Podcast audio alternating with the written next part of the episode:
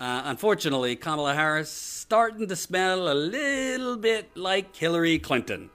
You know what I'm saying? I, I, I feel you. Uh, Kamala Harris, who uh, is now, uh, I think she's in like third or fourth in the polls in New Hampshire. Bernie Sanders, a new poll just came out today, is leading in New Hampshire. That's after uh, raising $10 million in a week from 306, I think it was 349,000 donors. Uh, I also think, I also think that uh, it was 39% of the donors were new emails. So he's expanding his coalition, Bernie Sanders. Meanwhile, Joy Reid says he's not a Democrat. He's not a Democrat. Forget the money. Let me tell you something. If Joe, if Kamala Harris That, raised, that's an arguing point, that's like the weakest arguing point you can possibly. if Kamala Harris raised ten million dollars in a week, CNN, the New York Times, they'd call the election. They'd say, "Forget it. She's the nominee. Everybody unite." But Bernie Sanders pin drops. But I digress. So Kamala Harris, who she says she's for the people, which is kind of stealing from you know Bernie for the people. You know, isn't Bernie's group Bernie for the people? I don't know if he's for the people. No, it's that's Kat's group, Bernie for the people. No, it's the people for Bernie. Oh, the people Oh, for Bernie. yeah. Whatever. She stole it from Bernie. dyslexic. Yeah. No, you're dyslexic. I'm not dyslexic. I mean, uh, just- anyway, so let's take a look. Credit to CNN. They actually did some journalism here. Kamala Harris mischaracterizes San Francisco policy she backed that reported arrested undocumented juveniles. That you're in I, I see it. I see it. So, Democratic presidential candidate Senator Kamala Harris this week mischaracterized a 2008 policy she supported that led to undocumented minors who were arrested for suspected felonies being turned over to Immigration and Customs Enforcement before they had been convicted of crimes. Speaking to an audience in Iowa Sunday on Political Party Live, a podcast about Iowa politics, Harris was asked by host Misty Rebik about a CNN report detailing Harris's public support for a citywide policy enacted by then Mayor Gavin Newsom, who's now the governor of California. Good, handsome man, by the way. Of reporting juvenile undocumented immigrants arrested by local police to ICE. The decision revoked a previous policy of non reporting. So basically, any undocumented ing- immigrant charged with a crime without a conviction, Yeah. without anything, just you get you get charged for jaywalking, you're going to ICE. That was what Kamala Harris was supporting. treat them like black people. Treat them like black people, as as Ty says. In her answer, Harris called the reporting of arrested juvenile undocumented immigrants before they were convicted of a felony an a quote unintended consequence of the policy that she did not support. However, this was in fact the intent of the policy. You know what that you know what that sounds like? Hillary Clinton talking about unintended consequences of the crime bill. Joe Biden, who in, as recently as uh, as recently as 2016, when Joe Biden was asked, by the way, he he drafted the crime bill. It's not like he signed on to it. Joe Biden drafted the crime bill, so he wasn't like a co-sponsor. He wrote the damn thing. But uh, when he was asked about it, whether he regrets that or not in 2016, he said no. But now that he wants to run for president, he said, well, there were some unintended unintended consequences. You know, Unintended. like locking up Yeah. all the black folk. No, he got a. He got a. Um, he did. Uh, Can interview. people can people hear you? Yeah, they can hear him. He did an interview on it though. He was very arrogant about. I wrote that bill with my on my like he was building a building. Mm. Like yeah, you did. You built a lot of jail buildings. Like I built. I, I wrote that bill with my bare hands. With my bare hands. He would always like articulate it as him being so proud, even knowing what it's done. I'm talking about these interviews just happened. So what's interesting about this is Kamala Harris is saying that she is quote uh, wasn't for that part of the policy. That was the policy. What is she talking about? So she's saying, well, that was an unintended consequence of the policy. But that wasn't a consequence of the policy. That was the policy. It's not like a it's not like an offshoot of the policy. So I'll continue here. And again, credit where credit's due. This is a good report by CNN. You know, I, I like to attack them, but when they're right, when they do good reporting, you got to call it what it is. In her answer, uh, Harris called the reporting of arrested juvenile undocuments. Oh, I just wrote that. Quote Somebody asked her, could you kind of give us some insight on how, from that time, when for whatever reason you were supporting this policy that was essentially handing over undocumented people to ICE before they had been convicted to now, kind of what's changed on that and how you come to those changes, the questioner asked Harris. Harris responded, quote, well, that ended up being an unintended consequence of the policy, and I did not support that consequence of that policy. Oh boy. She's really starting to sound like a, mi- a mix of Hillary, Biden, Romney. And that policy, I believe, has since changed because it was not the intended purpose of that policy. And I'll say this, and I feel very strongly about it. Gotta here. This is the thing that she's been told to say. Remember on the debate stage or town hall stage when she was for Medicare for all? Uh-huh. She said, and I feel very strongly about this. Mm. She says, and I feel very strongly about this several times before moonwalking away from Medicare for all 24 hours later.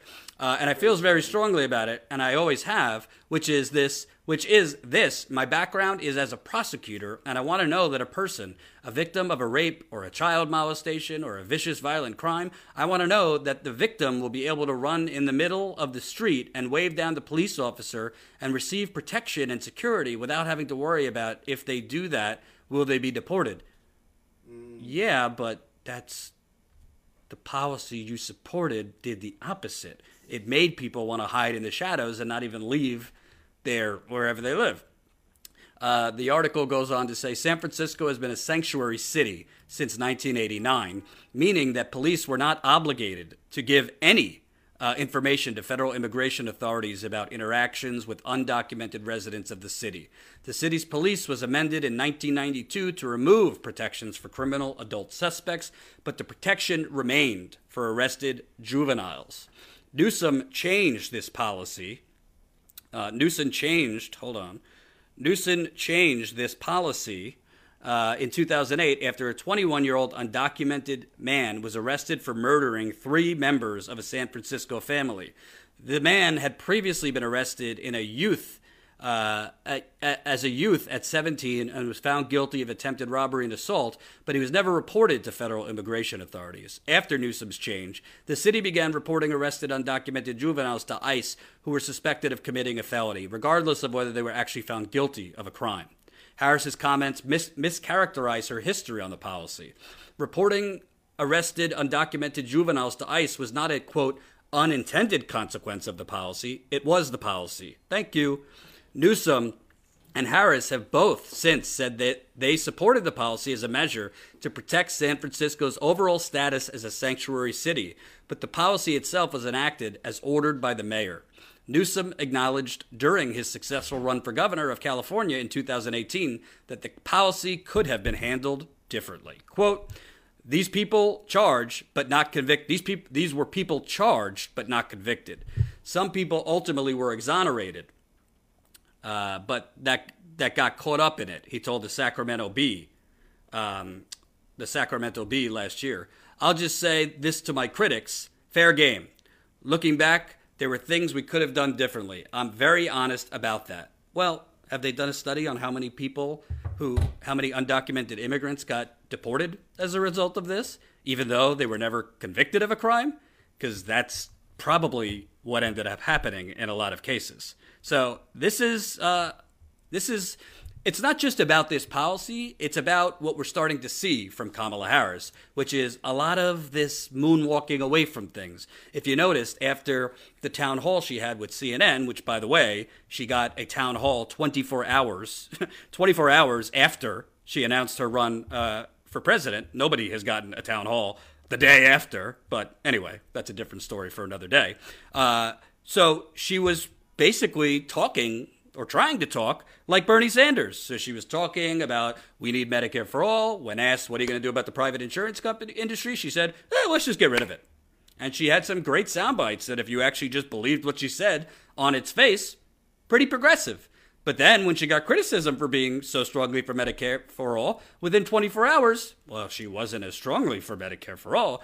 I'm open to other types of things like Medicare Extra, Medicare buy in, uh, you know, Medicare at 50, and a, a bunch of other things that, frankly, people who want to stop the momentum for Medicare for all, polling at 70%, uh, polling at 52% among Republicans, um, people who want to stop that put in these little incrementalist policies or the public option or these things when the overwhelming majority of people say, enough with the half measures. We want full Medicare for all. Not complicated. That's what they, that's what the people want. So if Kamala Harris is for the people, why wouldn't she be like Bernie Sanders saying, no, I support Medicare for all. That's it. Medic, uh, healthcare is a human right. So we're seeing also where when she's called out or when there's reporting on her previous positions, she doesn't apologize. She doesn't say, you know what, uh, at the time I thought it was a good thing, but with retrospect, with uh, hindsight and, and knowing uh, the quote unintended consequences, it was a mistake, and I apologize. Uh, no, she doesn't do that. She pretends that oh, I wasn't for that part of the policy. Again, that was the entire policy. So I think it's pretty. I think it's probably ridiculous. Uh, I think she uh, eventually all of these, all of this moonwalking away from like what you did as attorney general, what you did as a district attorney in uh, San Francisco, it's going to catch up with you because as you saw in 2016, people are getting more educated. People actually look at your background. You have more independent media that actually look at uh, these candidates' background, including, frankly, uh, well, it's not independent, but finally, CNN did some reporting because for a while, CNN seemed to be fawning over Kamala Harris, in, in addition to other uh, outlets and, frankly, a lot of Democrats. I like Barbara Lee, Congresswoman Barbara Lee in general. I think she's progressive, but I was kind of surprised she came out uh, endorsing Kamala Harris so quickly. There were other, uh, you know, I'm not surprised. In, I'm not surprised uh, because I'm not surprised in one way. She's from California, so she's supporting the congresswoman from uh, senator from California. But I am surprised because Kamala Harris is kind of like Cory Booker, Kirsten Gillibrand, all of these kind of Johnny come lately progressives that aren't that progressive. I would like to inform you of another important story going on. Did you know that there's a major strike going on in Erie, Pennsylvania? I spelled Erie wrong on my Twitter. It is E R I E. Erie, Pennsylvania, in addition to the rest of Pennsylvania, got hoodwinked by President Trump to, into thinking he was making America great. He's going to bring the jobs back that have gone to China, Mexico, and other places, and all of this stuff. Well, Erie, Pennsylvania has not seen these plants reopen, and Erie, Pennsylvania is now seeing uh, wages beginning to get cut and uh, be- other benefits being taken. So there's a General Electric plant that creates that has created mo- uh, locomotives, locomotives, uh, trains, those kinds of th- locomotives for trains for 80 years. And General Electric recently merged with a company called uh, I think it's Wab Wabtec uh, I might be mis- mispronouncing it, Wabtec. So Wabtec has now taken ownership of this factory in Erie, Pennsylvania, and as soon as they took ownership of it, they tr- they began uh, cutting wages for new hires by 38 percent. So anyone hired new by by Wabtec at this factory, they were cutting by 38 percent. They're also trying to create a two-tier system, which I just saw, Ty and I just saw on the road in Detroit in Lordstown, Ohio, when we were covering the General Motors layoffs, because in the United Corporations of America, a company like General Motors could lay off 15,000 workers. It gets a tweet, a headline, and then nobody cares. But status quo. We were out there in the trenches. We spoke with the laid off workers. We spoke with the current workers. We spoke with retirees. We spoke with workers that were so scared of getting fired, uh, were so scared of getting uh, speaking out for getting fired, intimidation, not just from General Motors, but from the unions that they're in. That what did we have to do? We had to black out their face. Not the black face like uh, Ralph Northam, the black face like good journalists do. So, had to get that in there. So, what you have here, what you have here, you got General Motors, $8.1 billion uh, in profit last year, laying off 15,000 workers. You have Wabtec, who they are a very profitable company, so profitable that they are now getting the attention of one Bernie Sanders, who wrote to the CEO of the company saying it is un, it is basically unconscionable what you're doing to these workers who have been creating you the profit. Now you're coming in all heavy-handed. They don't want to give full-time workers overtime. They want to cut new workers by 38%. They want to create a two-tier system which invites more temporary workers without benefits. So uh, this morning I spoke with uh, one of the one of the workers on strike. There is a there's uh, 1,700, so 1,700 workers on strike right now from the United Electric uh, union. So I spoke with a, a gentleman named Brad McCurdy, uh, and here is some of our interview uh, with Brad, who is striking right now. Wabtec. Wabtec, which yes. which, which is short for uh, Westinghouse air brake technology. Right. So, kind of talk to me about how long did you guys know this merger was going to happen, and what were you told about it uh, as far as uh, you know hours benefits pay versus what has ended up happening? I think we uh, i don't know. It maybe it's been close to a year before we knew the uh, ge was planning on spinning us off. And uh, shortly thereafter, you know, the uh, Wabtec name kept coming up, and then it, you know, it, it kind of rolled into okay, this is happening, and uh, right out the get go, we were all kind of optimistic, maybe naively, well, definitely naively, and uh, because everyone uh, within the facility was telling us that they have a you know a rich history of acquiring successful businesses and pretty much leaving them alone and uh, just letting them continue to make money for their corporation. So we were like, oh, oh, well, this sounds good. Maybe you know, maybe we won't be in this struggle like we have been with GE forever, and uh, a company is going to buy us out and, and, and, appreciate the, the profit and the work we do, and uh, we won't have such a struggle on our hands. But uh, boy, it looks like we were wrong. Right, and uh, it looks like they want to cut uh, wages for new hires by uh, thirty-eight percent. Uh, they want to mandate uh, more overtime, uh, and they also one thing that really hasn't gotten a lot of attention, but a lot of these companies, including General Motors and other manufacturing companies, have been doing is setting up kind of this two-tier system where they could bring in more temporary workers. Can you kind of talk about uh, a lot of uh, the cuts and you know sacrifices they're asking you guys to make. Well, yeah, it, it's it's just absolutely disgusting, you know, that uh, they can be making the profits that they're making, and uh, you know, try and gut punch our community into taking such concessions, whether it's the uh, you know the hourly wage or or the working conditions themselves. Um, and, and they try and paint a cloud that uh, oh they're going to pay you know decent money to all the new hires and all the uh, recalled members uh, at, at, at wages that are above what's uh, normal in our region. But that's unfair to say, and, that, and that's an unfair comparison because there's no one in our region their size and making their kind of profits. So to me that seems underhanded to to uh, use that as a benchmark. Um, they're they're asking us to to sell our community down the river and, and family sustaining uh, good jobs down the river, and and it's just not right. I Want to uh, read? Uh, unsurprisingly, Bernie Sanders is is joining in the fray here. So he wrote to the CEO uh, Raymond Betler uh, of yeah. Wabtec saying, Let me be clear Wabtec is not a poor company. It's not going broke. Through the first three quarters of last year, Wabtec made 256 million profit and had enough money to give you, the CEO, a 3.5 million dollar compensation package. This right. year, this year, uh, total revenue for Wabtec is expected to exceed 7.7 billion. So it kind of comes down to this issue of I think we're talking bigger scale, uh, labor, uh, manufacturing workers in America have been attacked basically since the early 80s. Uh, corporate, corporate greed, plain right. and simple.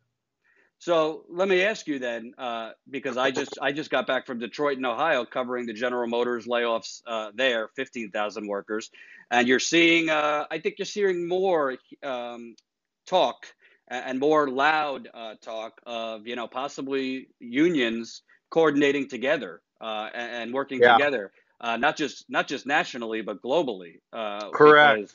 What are your thoughts on uh, obviously your fight in Erie, Pennsylvania, but uh, labor unions across the country because these corporations have been getting away with this all-out attack for a long time. Yeah, the attack on the middle class is rampant. You know, it, it it's nationwide, it's global wide, um, and and and it's just it's disgusting, and there's got to be a line in the sand drawn and uh, we're doing that here. And uh, can you kind of talk about uh, this plant, uh, General Mo- General Electric plant? I think it's been there for like eight dec- 80 years. Uh, talk about the community around. Like, what? How does this affect the community as far as the wage cuts uh, and yeah. some of the more regressive things that they're trying to do? Um, it's it, it's a it's a big deal. Uh, unfortunately, the company's really good at uh, manipulating the media and attempting to uh, manipulate the community. Um, but our our resolve will be uh, you know unmatched. Uh, they don't know uh, how determined we are to show the community uh, that they're just they're they're not they're not portraying themselves um, honestly. So that was Brad McCurdy. Uh, you can watch the full interview up on our YouTube channel, uh, youtube.com slash status coup. Uh, we're almost at 30,000 subscribers, so definitely let your friends, family know they could be they could be uh, uh, uh, the, in the final stretch of 30,000 subscribers. So why I wanted to play some of that, is it just me? Because I remember in the Journalism 101 class I took, this is how you knew if a story was important. Uh, timeliness. 1,700 people are currently outside in 14 degree weather. I cut it off before he said it's 14 degrees and they're outside striking. So, timeliness, it's happening right now. Uh, proximity, it's happening right where they live. Um, numbers, 1,700 people. There was two other things, but I missed that day. Uh, so, I think, I'm pretty sure 1,700 people is a news story. I'm pretty sure 1,700 people striking is a news story. Why is it not anywhere? I haven't seen it even on Twitter. Uh, other than a few hashtags, I don't see any media covering this. I it's definitely not trending on Twitter. If you go to their uh, the union's website, you see it. Yeah, I mean, but it's not trending. On, It's not trending on Twitter. CNN's not covering it. I don't think Time, New York Times is covering it. It's almost like they don't want to actually spotlight workers fighting back. I mean, originally they were barely even covering the West Virginia teacher strike. So it's it's basically you have workers fighting back, but you have nobody other than independent media. And frankly, I don't even think other independent media are covering this that much. Uh, if Ty and I weren't trying to do a lot of different things for the business, we would drive down there to Erie, Pennsylvania. Uh, but we're working. It's not really. It's seven hours from here. So, and I've spent enough time with you in the car for a little while. But um, this is a super important story because, like what's going on with General Motors, Frankly, uh, Walmart has, has done a lot to stop its workers from unionizing. Amazon has done a lot to stop its workers from union, unionizing. This is the first large scale strike for manufacturing in three years. And why you don't see strikes uh, in America, especially union strikes, is because the companies, the corporations that are strangling these workers have put the fear of God in them and their unions. And as a result, the unions and the union bosses have told their workers not to strike and actually have basically threatened their workers that if you strike, there might be retribution from your union. That is not a recipe for success. You need to see more people striking, like you were seeing in Erie, Pennsylvania. Wages cut by 38%. Wages cut by 38% for new hires when this company is making millions and millions in profits. And I believe this CEO got a $35 million package. That's absurd. And, you know, of course, I think the CEO or one of the executives wrote an op ed saying, well, we're just being competitive. This is what other companies do. No, no, no, no. You, you guys are having very, very nice profits. These workers, uh, later in the interview, he says, we make the best locomotives in the world. They've been doing it at this one location for literally 80 years.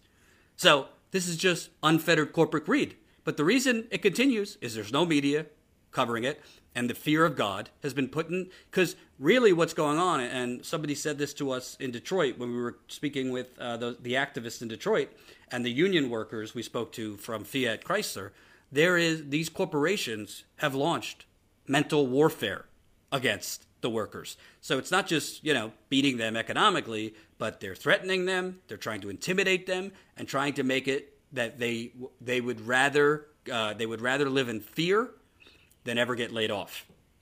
Because if they get laid off, then who, how are they going to pay their groceries? How are they going to pay their kids' school? How are they going to pay for medicine? And on and on we go.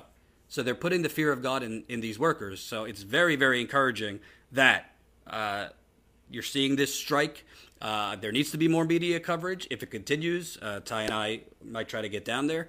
Uh, it is far, but I think it deserves coverage. Uh, and I, you know, uh, definitely watch the full interview with Brad. I think it's important.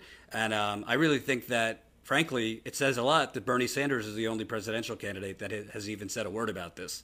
What happened to, uh, you know, Cory Booker? He's running on, on the Love platform. Haven't heard a word from Cory Booker on this. Uh, we have not. I haven't even heard anything from Elizabeth Warren, to tell you the truth. If she said something and I missed it, tell me. But I looked at her Twitter of the last few days. I didn't see anything. Uh, same goes for for the people. Kamala Harris, crickets. Uh, who else is there? Julian Castro. Haven't heard anything. Uh, I don't think I heard anything from Tulsi Gabbard, but I would have to check that. So to be fair, I, I haven't heard anything from Tulsi Gabbard. The others I did check. I didn't. I didn't see anything. So if you're a presidential candidate claiming to be progressive, you need to be standing with labor unions because part of the reason labor unions are in the dire situation that they're in in America is because we have had a Democratic Party that leaves them standing at the altar for the last 20 to 30 years. Democratic Party, to remind you, signed NAFTA. That was Bill Clinton. As my friend Jimmy Dore said, uh, you know, Bill Clinton got stuff passed that Ronald Reagan could only dream of, like NAFTA, welfare reform, crime bill, uh, repealing Glass Steagall. The list goes on.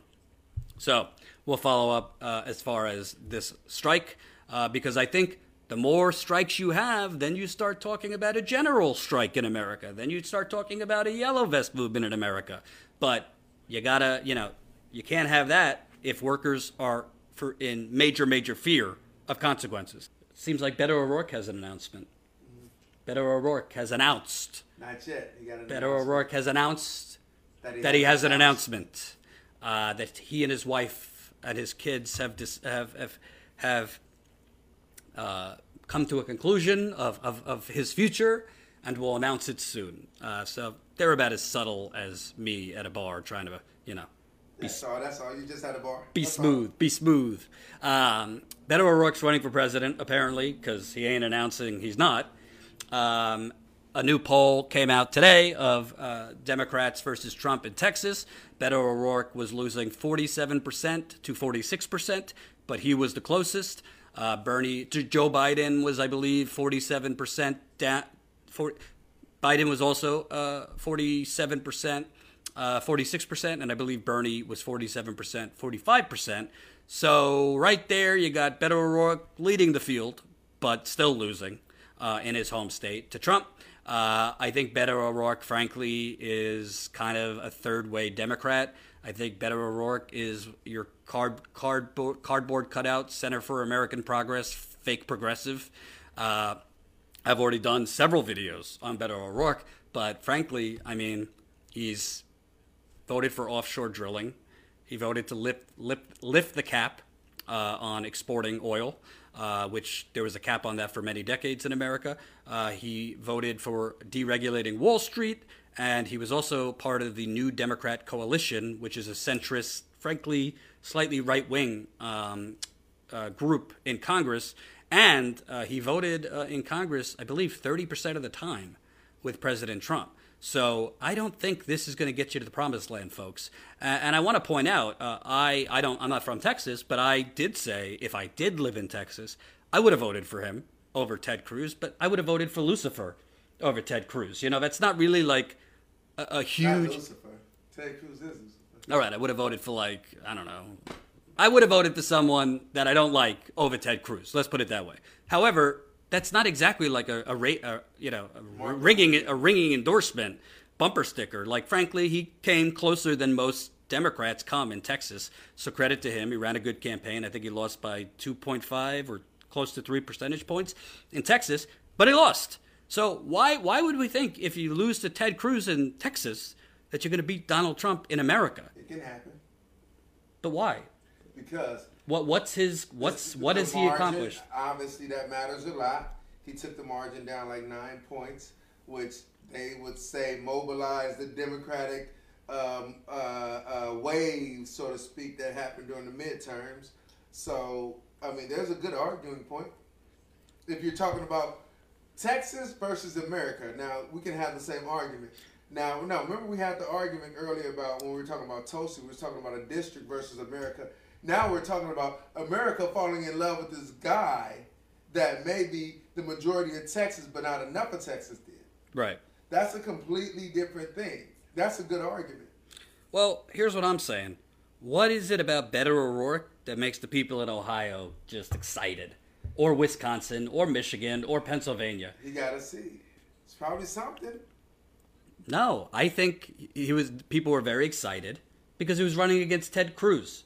I mean, people hate Ted Cruz. Well, do countrywide. Yeah, and most of his donations were from outside Texas, which ain't a bad thing. I mean, money's money wherever you can get it from. And he got a lot of small dollar donations, but that's because Ted Cruz is a, like, just reviled, hated, you know, worm of a person. So, I, you know, I'm not saying Beto shouldn't run if he wants to run. Free to, you know, if you want to run, he's qualified. He was a congressman. That's fine. But I don't particularly know what he adds to the field. I honestly think, and call it what you want, I think he's got a lot of Obama in him, just white. I really do. I think Beto comes off. He talks in very vague. He, he talks in very, very uplifting I don't vagueness. Know how y'all see it. Completely different. Different no, disposition. He talks in very vague, vague. Uh, I'm going to lift the seas, part the oceans. Attitudes. You know, yeah, all that. Uh, there's there's no there there. And by the way, he wasn't for Medicare for all during his Senate campaign. I don't think he's for Medicare for all now. He's not for free public college, as far as I know. He's not for ending private prisons. He has not signed on to the Green New Deal. Not only has he not signed on to the Green New Deal, Green New Deal, he broke the no fossil fuel pledge. So, and, and frankly, from people I spoke with in Texas, not exactly uh, a warm guy privately, behind the scenes. He was publicly, because Bernie Sanders is what you got. Bernie Sanders is like what you see on camera is what you see off. He's a grumpy guy, yeah. but he's also a nice guy and generous, and he cares about the young people and the old people. Just whatever. I would argue Tulsi as well. Yes. I don't know. Tulsi's so like mild mannered. It seemed like she would just go do you, in on. Do people. you know what I told Tulsi Gabbard after? What? I'm not going to get into detail because, like, you know, it wasn't on the record. But what I told her after, take off the gloves a little bit.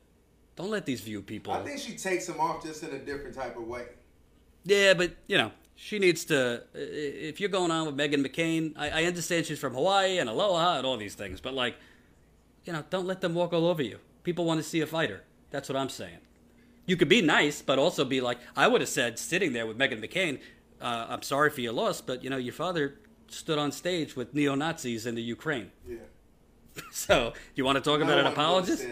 I would have. Oh yeah, if you called me an apologist and tried to play me like that, I would have just took. I mean, John McCain, along with Connecticut Senator Chris Murphy, literally stood on stage in Ukraine with neo Nazis from the opposition party, which you know the Democratic Party loves these people. I don't know why. So, um, yeah, apologists, no. By the way, Donald Rumsfeld. I mean, I went through this with uh, Congresswoman Gabbard in our interview. Donald Rumsfeld went and shook hands with Saddam Hussein. Uh, uh, Reagan had the India India uh, tyrant in the White House. There's a huge, huge tradition uh, of just cuddling up with brutal dictators. But when it's Congresswoman Gabbard doing it, apologist.